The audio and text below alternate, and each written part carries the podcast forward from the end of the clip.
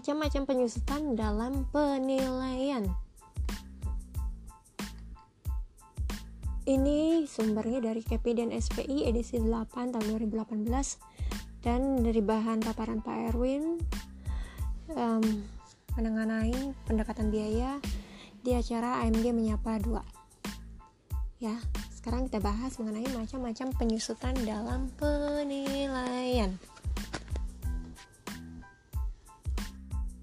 Secara garis besar, menghitung nilai properti berdasarkan pendekatan biaya dilakukan dengan cara mengurangkan biaya reproduksi atau pengganti baru dengan penyusutan. Penyusutan sendiri terdiri dari tiga jenis dengan penjelasan sebagai berikut.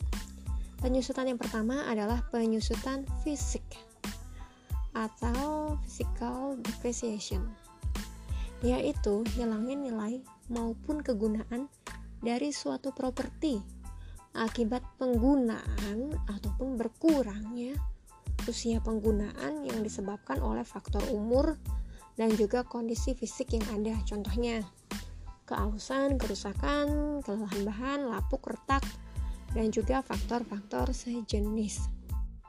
Yang kedua, keusangan fungsional atau keusangan teknis ya Functional obsolescence adalah keusangan yang disebabkan karena adanya kemajuan teknologi yang menyebabkan teknologi terbaru memiliki efisiensi yang lebih baik. Juga dapat karena perencanaan ataupun desain yang kurang baik. Misalnya ketidakseimbangan ukuran, model, bentuk, dan lain-lain. Faktor ini tentunya akan mengakibatkan terjadinya kenaikan biaya modal dan biaya-biaya operasional. Yang ketiga, keusangan ekonomi atau economic obsolescence. Kemunduran ini lebih disebabkan oleh faktor eksternal seperti faktor-faktor antara lain perubahan sosial, peraturan pemerintah, sosial ekonomi, dan lingkungan.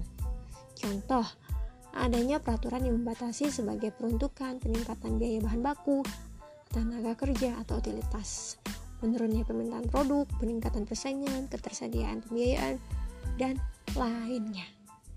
Nah, segitu saja. Semoga artikel ini membantu untuk lebih memahami perbedaan berbagai penyusutan di penilaian. Terima kasih.